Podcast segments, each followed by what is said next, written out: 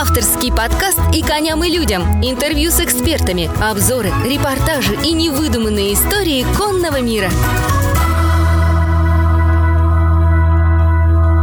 Всем привет! С вами подкасты «Коням и людям». Место, где мы честно разговариваем на самые острые, актуальные и наболевшие темы у владельцев и любителей лошадей. Меня зовут Мясникова Юля, и сегодня у меня в гостях Анастасия Крамаренко, русскоязычный блогер из Голландии, владелица голландской теплокровной кобылы по имени Ибица, человек, невероятно любящий животных и не только лошадей. У Насти собралась весомая коллекция зверей: кот, собака, несколько хорьков, лошадь и, внимание, настоящий скунс, которого зовут Милки Вей. Я наткнулась на блог Насти несколько месяцев назад в Инстаграме и сразу поняла, что человек во многом разделяет мои взгляды и принципы относительно содержания животных и в целом взаимодействия с ними. Она много говорит в своем блоге про э, видотипичные особенности каждого животного, про потребности видов, э, про содержание и так далее. Поэтому сегодня мне хотелось бы поговорить про содержание и э, работу лошадей в Нидерландах, о тех особенностях, с которыми... Э, у нас сталкивается э, в своей жизни, да, и совместном сосуществовании с лошадью, э, про за, э, законы, которые там есть относительно этих животных, про спорт и в целом про э, направление работы с лошадьми. И, конечно же, про разведение. Куда без этого. Настя, привет! И коням, и людям. Интересное о лошадях. Привет! А, смотри, у нас сегодня такой немного... Э, экспериментальный выпуск. Я намеренно не изучала подробно вопрос коневладения в Нидерландах, даже э, не читала ничего практически на эту тему. Э, у меня есть э, опыт и понимание того, как это происходит в России, и э, поэтому хочу, чтобы мы с тобой э, побеседовали э, на эту общую тему, да, э, содержание лошади, но сидя условно каждый на своей колокольне. Давай немножечко предыстории. Расскажи для начала, собственно, как ты оказалась в Нидерландах, да, и почему ты решилась завести лошадь там, да, с какими сталкивалась, возможно, сложностями, как ты вообще пришла к этому решению? Ну, в Нидерландах я оказалась так. Я переехала вместе со своим мужем. Он программист и нашел работу в Нидерландах. Но я, собственно, переехала как член семьи. Вообще, по поводу, по поводу того, как у меня появилась лошадь и с какой целью я ее завела, это такая вообще отдельная длинная история. Начнем с того, что я, когда переехала, я начала искать какую-то подработку в Нидерландах, и я нашла такую должность, как, как я ее называю, на все руки мастер, да, помощник на ферме, которая разводит фризских лошадей. То есть это небольшая частная ферма, где хозяин, который там у него, насколько я помню, двадцать голов, ну, что-то около того, и вот он разводит фризов. Ну, и, собственно, голландских тепло- теплокровных совсем немножечко. Вот. Ну, и, собственно, я там помогала, вообще все, все делала, все что, все, что могла, до чего могла дотянуться. И там я и познакомилась с Ибицей. Вот. Ибице на тот момент было шесть лет. И она, на самом деле, такая барышня с характером. Ее планировали продавать. Она была уже заезженная, но на ней ездил только один человек, и там, ну, были определенные проблемы с, с ее заездкой, но, в принципе, она была заезжена. И... Э- В общем, хозяин конюшни, он как бы, я не, не скажу, что я прям мега опытный всадник, там, потому что я начала заниматься верховой ездой только э, в взрослом возрасте уже, мне, ну, по-моему, три года назад, если я не ошибаюсь. Э, вот. И, но, э, тем не менее, хозяин конюшни предложил мне и э, моему тренеру, чтобы мы вместе поработали вот с Ибицей, чтобы мы ее сделали чуть более, скажем так... Э, удобоваримой лошадью для, для стандартного всадника. Вот. Товаропригодной. Да, да, товаропригодной. Вот. Ну, и, в общем, я начала с ней работать, и я просто в нее влюбилась, и я поняла, что я не могу, я не могу ее отпустить, я там готова почку продать, но чтобы эта лошадь осталась уже у меня, потому что, ну, это была просто любовь, там, я не знаю, ну, может, не с первого взгляда, но с первого падения, наверное, потому что я с ней летала только так в начале. Такая знакомая вот. История довольно, на самом деле. Да, на самом деле, я думаю, это многие коневладельцы так встречаются со своей конной любовью. Да, потом помутнение вот. Рассудка, и все, пошла душа в рай. Да, да, это точно. А, ну, как-то так, да. Я поняла. А расскажи, пожалуйста, в целом вот, про Нидерланды. Насколько там а, распространено вот, частное коневладение? Кто эти люди? Да? Спортсмены? Это а, хобби-класс больше? Или это все-таки больше селекция? Да? Потому что голландская селекция, она все-таки а, известна так, на весь мир. Ой, мне кажется, здесь вообще тут просто всех хватает. Тут э, коневладение распространено очень сильно. Э, ну, то есть я, э, как бы, когда я кому-то говорю, там, ну, я, я э, родом из Украины, да, там, когда я говорю кому-то вот у себя на родине, что у меня есть лошадь, э, очень многие удивляются, что как так, ну, знаешь, обычно, ну, вот люди, которые знаю, не конники, знаю, да? Они вообще удивляются, как, как можно иметь свою собственную лошадь, да. Здесь этим вообще никого не удивишь. Ну, то есть я говорю людям, что у меня есть лошадь, и люди такие, а, ну, понятно, классно, а у меня собака дома есть. Ну, то есть вот как-то так.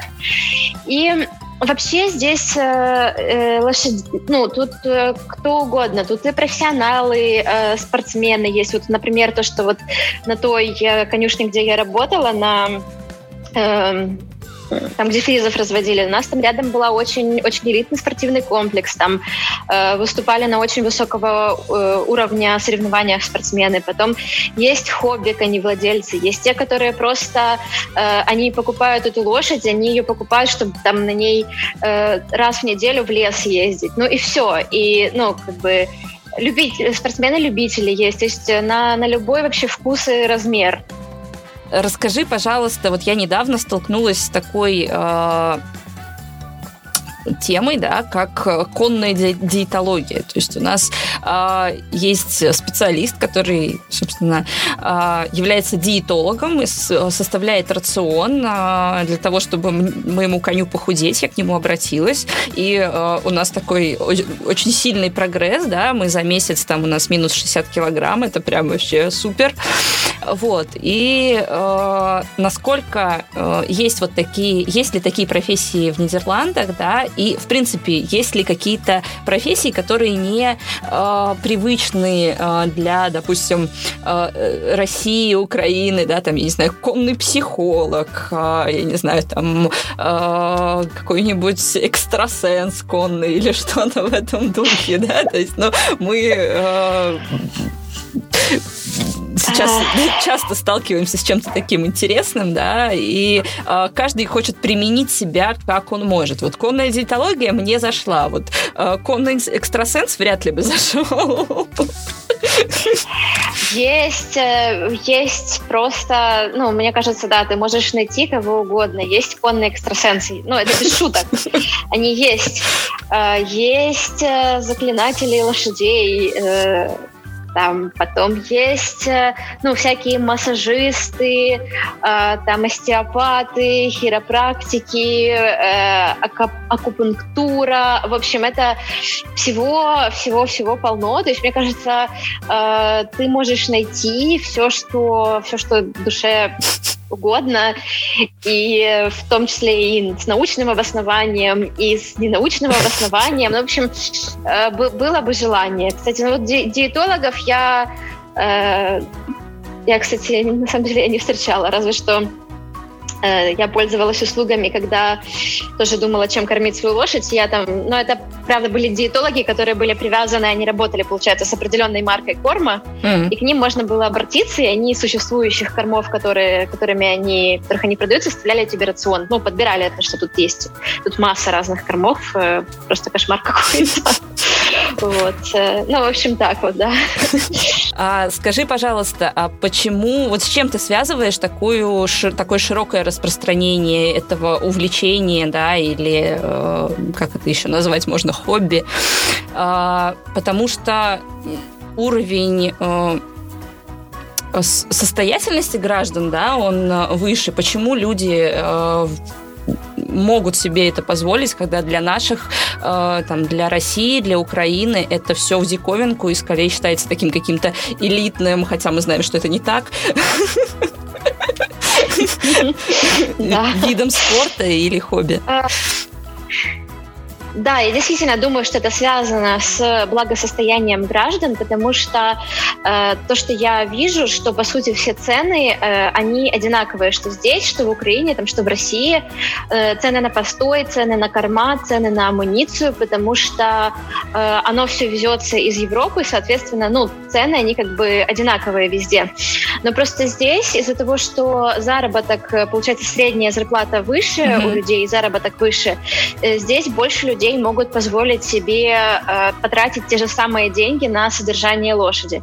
Потому что я даже вот когда-то вот у себя в блоге, в Инстаграме я публиковала траты на э, своих животных, mm-hmm. там, в том числе там были траты на лошадь, не знаю, может, ты тоже видела? Видела, видела, да. И, да, и мне очень многие люди написали, что, боже, почему у вас такие дешевые цены, мы за постой платим там два раза дороже, мы там за, ну, в общем, за корма, где вы такие дешевые корма достаете? Ну, в общем, я на самом деле была даже удивлена немножко этому.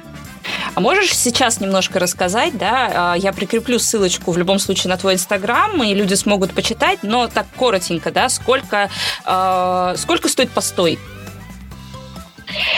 Ой, это тоже, конечно, очень зависит. В среднем стоит постой где-то от сто пятьдесят до, э, там, триста, триста пятьдесят, mm-hmm. в зависимости от того, что есть. Но как бы еще зависит, конечно, от региона, потому что я, например, живу в регионе, который...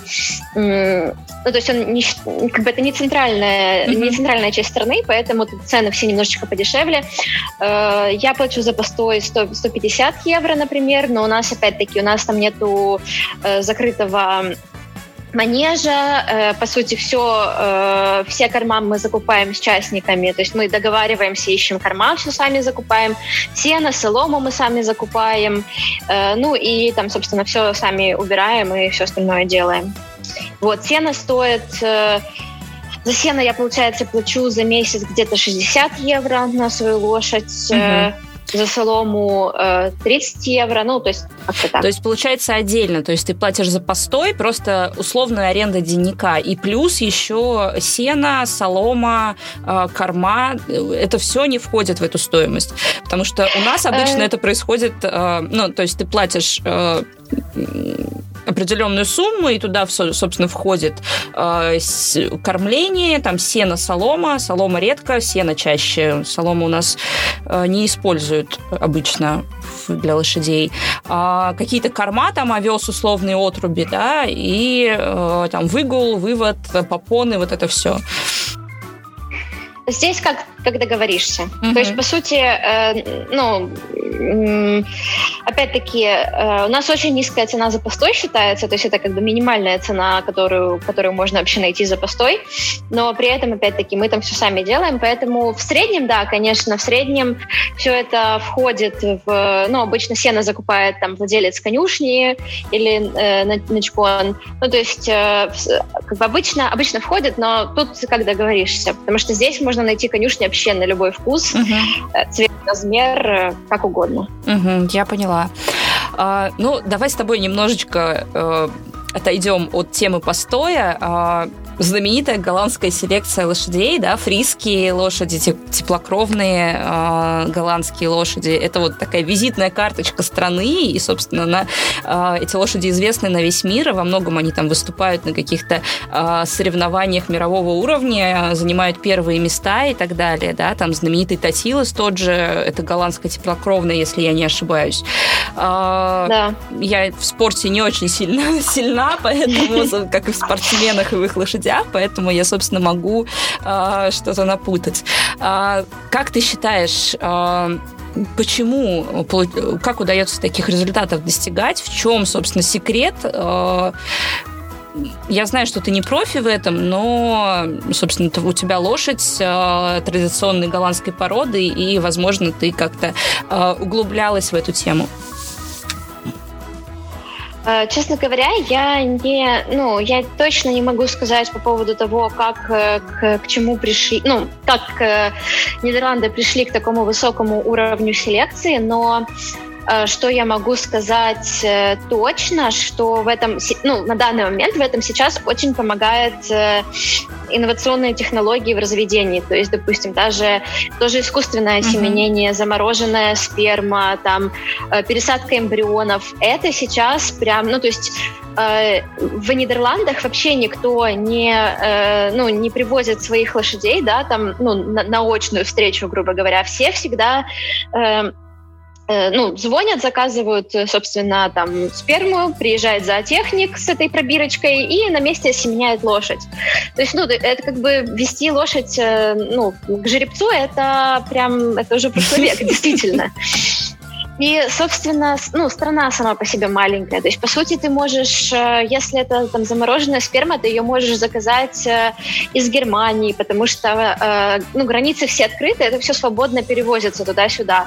Вот. И таким образом ты можешь, допустим, ты видишь, что, ну, там, у тебя есть какой-нибудь, допустим, сканер. Ну, как мы на фрисской этой ферме делали, у нас был небольшой сканер УЗИ, и ты мог там, ты просканишь, просканишь лошадь, тебе кажется, что вот, ну, уже подходит э, э, овуляция, ты звонишь зоотехнику, он там через пару часов он уже у тебя с этой пробиркой, и он готов провести осеменение. Вот, я думаю, что сейчас на данный момент в этом причина. И, по сути, вот даже если ты хочешь, я, например, задумываюсь о том, чтобы когда-нибудь получить жеребенка от своей лошади, я, например, могу, э, то есть для меня, э, ну, я могу выбрать для нее любого жеребца, главное, чтобы я смогла оплатить, э, оплатить это, э, ну, собственно, сперму. Вот, mm-hmm. вот и все. Ну, как бы... И очень поэтому тщательный подбор родителей получается. Я поняла. А есть ли какие-то вот нормы, да, то есть установленные, допустим, как-то, не знаю, на законодательном, возможно, уровне, да, как-то отбор как раз лошадей, которые идут в разведение, они... каким образом он осуществляется и как он проводится, потому что у нас э, условно вяжут всех со всеми, да, и иногда это получается просто э, какое-то что-то безумное, да, это там арабы с тяжеловозами, вот у нас на конюшне стоит эта безумная смесь, и ты смотришь на это и думаешь, господи, ну что было в голове у людей? Ну, серьезно. И тут э, дол- должен быть, на мой взгляд, какой-то контроль над этим, какой-то, ну, свыше, да, то есть чтобы это все регулировалось какими-то инстанциями? Честно говоря, я не знаю по поводу инстанций, какие они здесь... Ну, как это все здесь регулируется именно на уровне законодательства по поводу того, чтобы... ну, следить, чтобы лошади, ну, не, не, вяза, не, не случай там араба с тяжеловозом, но, э, допустим, мне кажется, что это просто решается тем, что э, ну, для тебя доступны... Э, ну, кобылы, они, насколько я знаю, вообще никак не отбираются. Для жеребцов там есть же вот эти вот какие-то смотры. Mm-hmm. Я, честно говоря, тоже очень плохо знаю э, конкретно э, систему регистрации, но есть же вот эти смотры для жеребцов, когда там отбирают, когда там длительные тесты у них проводят. И э, у людей, получается, у них есть, э, ну, как я говорила, из-за того, что очень распространено искусственное осеменение, у людей, получается, в доступе есть хорошие варианты. Угу. И зачем как бы плодить непонятно что, ну, там, от какого-то соседского э, жеребца непонятного, если ты можешь... Э, ну, и, в принципе, цены на осеменение, на сперму, они подъемные для э, среднестатистического голландца.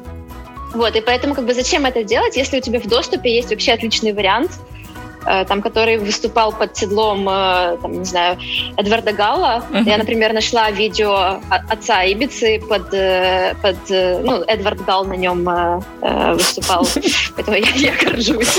Да.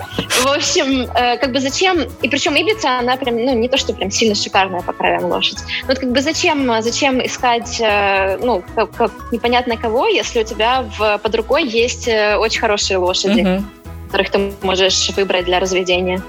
То есть, по сути, это вот технический прогресс, да, он способствует вот этому э, более э, систематичному, скажем так, отбору. Да, да, да, технический что... прогресс, да. доступность, доступность этого. То есть это просто. Да, да. Я да, поняла. Это просто, это действительно просто. Давай все-таки вер... давай вернемся к содержанию тогда. Смотри, про конюшни. Какие конюшни есть в Нидерландах? Вот в России, например, мы имеем следующую картину, да, это спортивные клубы, это какие-то маленькие частные конюшни, часто домашние, да, такие прям местечковые. Это конные заводы, это клубы и конюшни, которые там являются сторонниками тех или иных видов спорта или так, сторонников разного там, вариантов содержания лошадей, например, это какие-то тропы, системы рай в Ливаде и так далее. Последних вот очень мало, и, но это направление развивается, и хочется, чтобы оно развивалось, потому что это лично для меня оптимальный вариант содержания. Какие конюшни есть в Нидерландах, и что ты видишь вокруг себя, и как лично ты делаешь выбор при поиске постоя? Здесь есть конюшни вообще тоже на любой цвет и размер, и их здесь достаточно много. В этом большой плюс. Я недавно переезжала на новую конюшню, и я, ну, как бы подбирала... Перед этим я, понятное дело, да, ездила, смотрела. Я за неделю посмотрела, наверное, штук шесть конюшен вот в пределах там пяти километров от моего дома, потому что мне нужна была конюшня в доступности на велосипеде. Вот. Но на самом деле у меня тут еще была такая ситуация, что мы переехали в место, где э, здесь рядом очень большой крупный парк, и очень многие ставят сюда лошадей, потому что они хотят ездить в этот парк э, гулять верхом. Mm-hmm. Поэтому здесь такое востребованное место. Э, и я смотрела... Ну, я действительно видела все. И э, рай в Ливаде у нас поблизости был, и спортивные конюшни, и местечковые домашние конюшни. Вот я, по сути, сейчас на такой стою. Э, и, например, что еще плюс, что, допустим, ты можешь стоять на...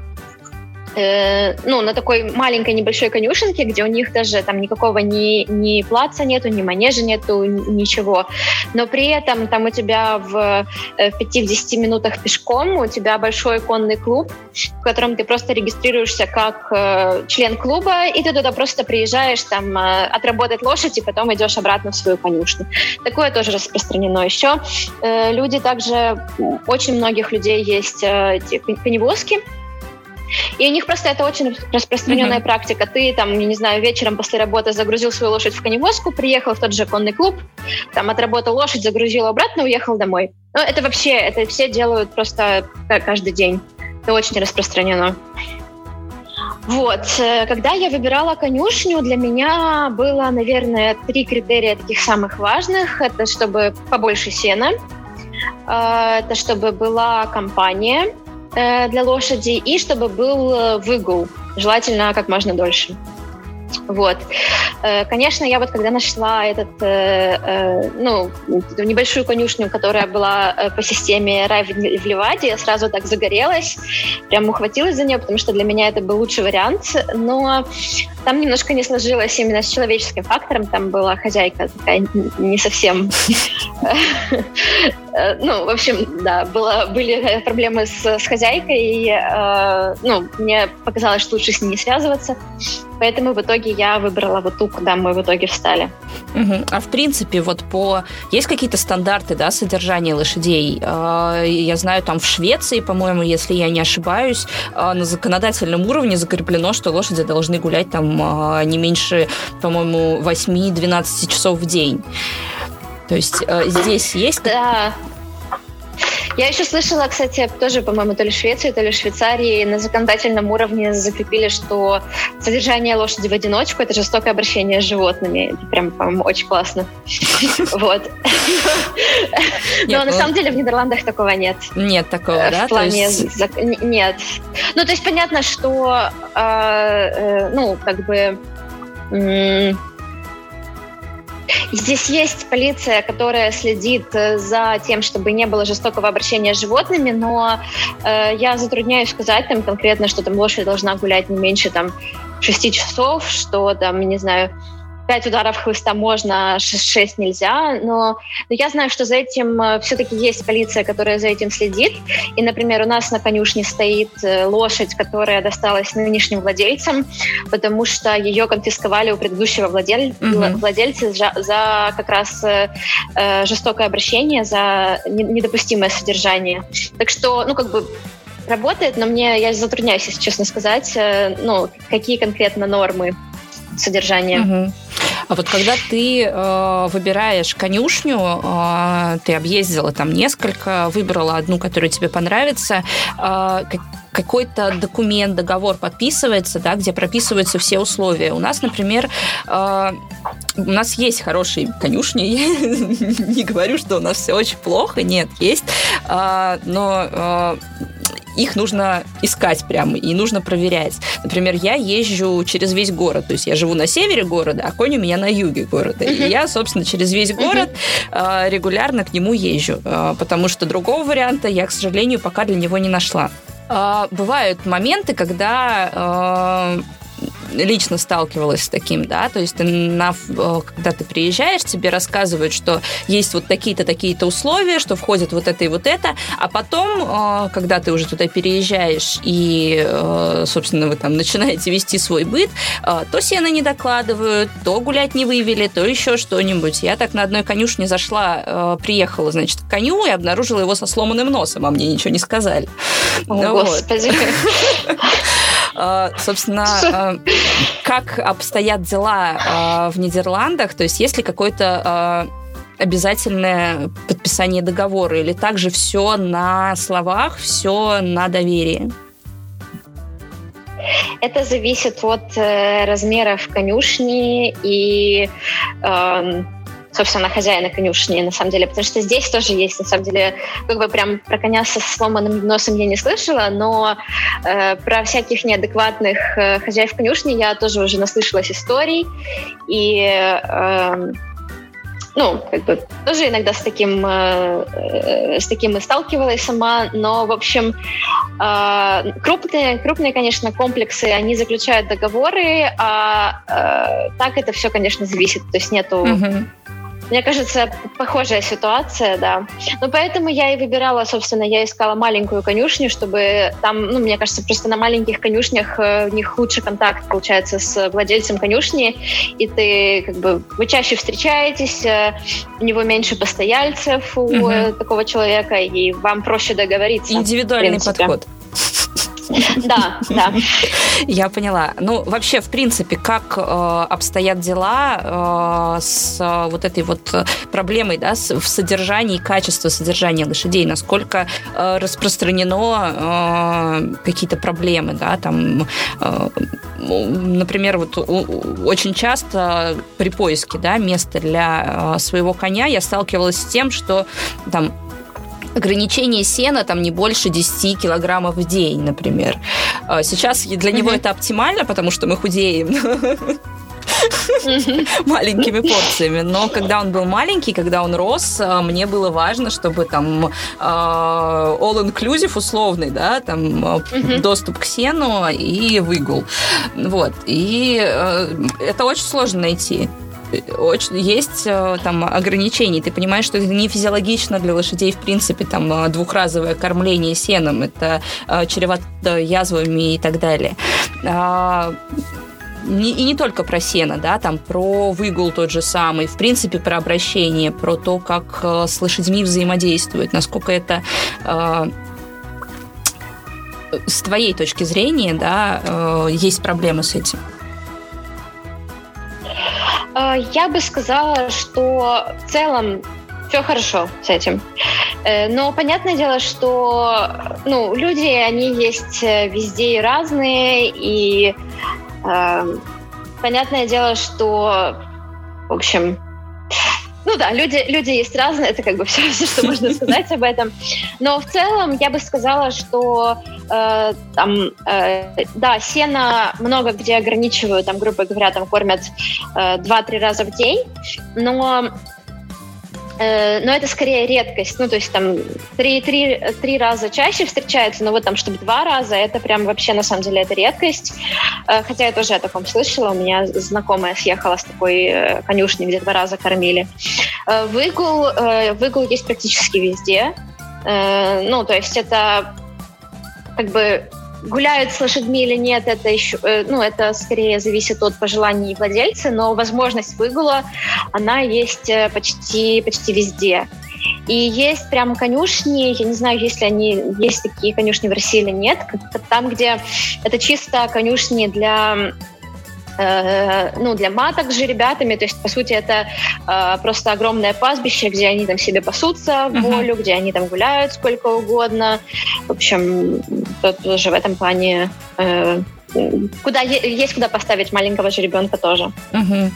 А вот. Если мы говорим про частных владельцев, да, там про конные клубы мы уже э, разобрались, а если говорить непосредственно про частных владельцев, э, насколько они, э, вот э, в любом случае у нас лошадь, да, у которой есть свои видовые mm-hmm. потребности, э, и насколько mm-hmm. частные владельцы осведомлены и заинтересованы в том, чтобы эти э, потребности удовлетворялись.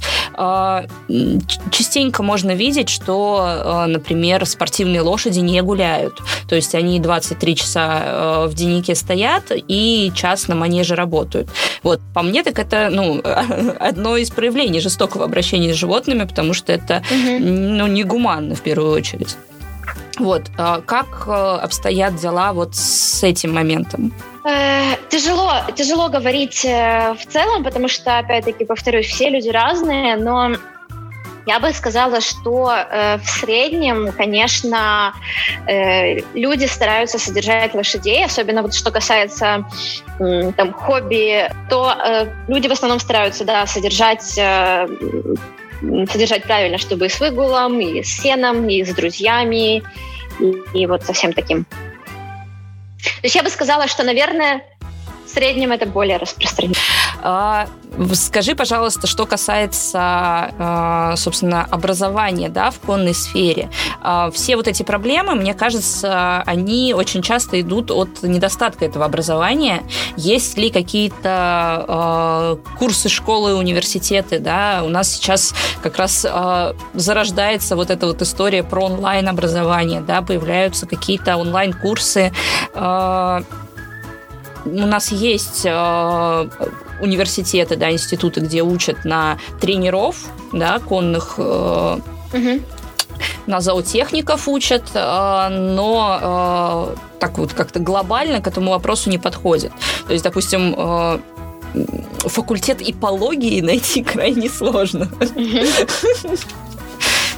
Я понимаю, да. Нет, здесь, здесь есть. Я когда-то из интереса гуглила и искала. Здесь хватает и отдельно на берейтеров учат, mm-hmm. и на тренеров учат, и э, э, конный менеджмент, да, mm-hmm. не уверена, как правильно переводится. Ну, в общем, да, конный менеджмент, там, как организовать конюшню, как ее правильно, в общем, менеджить условно, э, там, как менеджить, допустим, если у тебя есть там, э, ну, конная школа, как ее правильно вести. Э, с образованием здесь, э, да, здесь есть, э, ну, это прям, прям, ну, на уровне, как бы, наверное, я бы сказала, да, что, наверное, колледж или как университет, то есть там три-четыре года обучения. Настя, спасибо тебе большое за честные ответы. Расскажи, пожалуйста, нам напоследок, опиши свой день на конюшне, как ты проводишь время со своей лошадью от, от начала и до конца. При, там, допустим, пришла ты на конюшню, что ты делаешь в первую очередь, и, собственно, до того момента, как ты оттуда уедешь. Сядешь на велосипед и уедешь, насколько я поняла. Да, да, да, да. Ну, так как мы на конюшне все делаем сами, частники, там у нас четыре лошади, соответственно, там, ну, чуть больше участников, потому что там еще родственники есть. У нас есть четкий график обязанностей, кто когда приходит, кто что делает. Соответственно, я приезжаю на конюшню где-то обычно часам там к одиннадцати утра в среднем, потому что у меня в обязанности входит э, дать лошадям всем обед. Каждый день я это делаю. Я приезжаю, в основном я начинаю с того, что я работаю со своей лошадью, либо верхом, либо с земли, либо мы едем с ней на длинную прогулку в лес. Вот. После этого я там ее расседлываю, замываю, делаю все, что надо. Я кормлю лошадей обедом. Я им раздаю... У нас, получается, четыре лошади, два, две левады. Они по двое там стоят. Получается, свою лошадь я ставлю в ее денник. Ну и из второй левады я забираю вторую лошадь, чтобы они там не... не подрались во время обеда. Да, да, ставлю ее тоже в денник, даю им корма. Тоже мне трудно, трудно сказать, как трудности перевода, в общем. Ну, в общем, не знаю, концентраты, не концентраты, mm-hmm. наверное, это все-таки. Ну, в общем, корма даю. Даю им обед. Вот. Тоже у нас получается из-за того, что у нас индивидуальный подход, у нас у, все, у каждой лошади индивидуальный рацион, мы все это знаем, то, что кушает, но с четырьмя лошадьми mm-hmm. это не, не тяжело. Вот, пока они э, едят, ну, а тех двух других я кормлю в, в левадах. Вот, пока они едят, я им добавляю сена всем, э, проверяю поилки, если надо, добавляю воды. После этого обычно лошади, которые стоят, кушают в денниках, они доели, я их ставлю обратно. Ну и э, убираю, например, там, чищу э, какашки в паддоке, вывожу в леваде, вывожу потом там э, денник, например, убираю, либо же как-то готовлю к вечеру э, тоже э, сено на ночь в денник э, э, кладу, э, подметаю. Э, ну, в общем, в целом, в среднем я э, именно сугубо на уборку, у меня, наверное, уходит часа полтора, ну, то есть это с дачей кормов э, и с уборкой часа полтора-два в день. Это так получается. Mm-hmm. То есть, по вот. сути, это такие прям вот бытовые обязанности, да, это э, больш, да. большую часть занимает. Да, ну... Да, да. Но у меня, я как бы не скучаю в этот момент, потому что у меня есть собака, есть, мы там вместе с ней выбираем, развлекаемся. Ну да, за такой работой... Я подкасты, подкасты слушаю. За такой работой время обычно очень быстро проходит. И коням, и людям. Интересное о лошадях.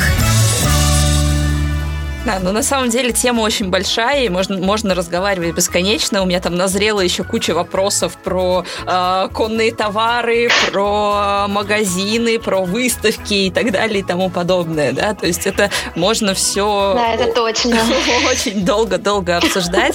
И э, я предлагаю, э, если будут какие-то вопросы да, у нас, наших слушателей после подкаста, их задавать э, в комментариях, в личных сообщениях. И э, мы тогда обязательно Насте их передадим, она ответит, если будет не против. Да, конечно. Может Отвечу. быть, кто-то да. соберется переезжать, допустим, в Нидерланды. Вот, кстати, не знаешь, что нужно, чтобы переехать со своей лошадью в Нидерланды, например? Um, э, мне кажется, целый пакет документов, но я точно не скажу про... Ну, потому что я же лошадь уже здесь покупала, mm-hmm. поэтому про... Я переезжала с хорьками и с котом, но там тоже был свой ворох документов. Мне кажется, с лошадью будет не меньше, а то и больше. Да, скорее всего, скорее всего так и будет, потому что это... Да. А... достаточно серьезно, скорее всего, к этому относятся. Я не проверяла, не знаю. В принципе, также, если интересно, можно покопаться и сделать на эту тему целый пост. Хорошо, Настя, спасибо тебе большое. Было очень приятно с тобой пообщаться. Очень интересно, как ты рассказываешь как вы, как, про свой быт, про то, как вы живете, про особенности содержания лошадей в Нидерландах. Спасибо, спасибо, что позвала. Мне тоже было интересно пообщаться. Я слушаю, слушаю твой подкаст. Все, все три выпуска, которые вышли, я уже прослушала. Спасибо тебе. Да. Теперь ты немножко знаешь о том, как содержание в России, например, обстоит дело. Все, хорошо. Спасибо тебе большое, собственно.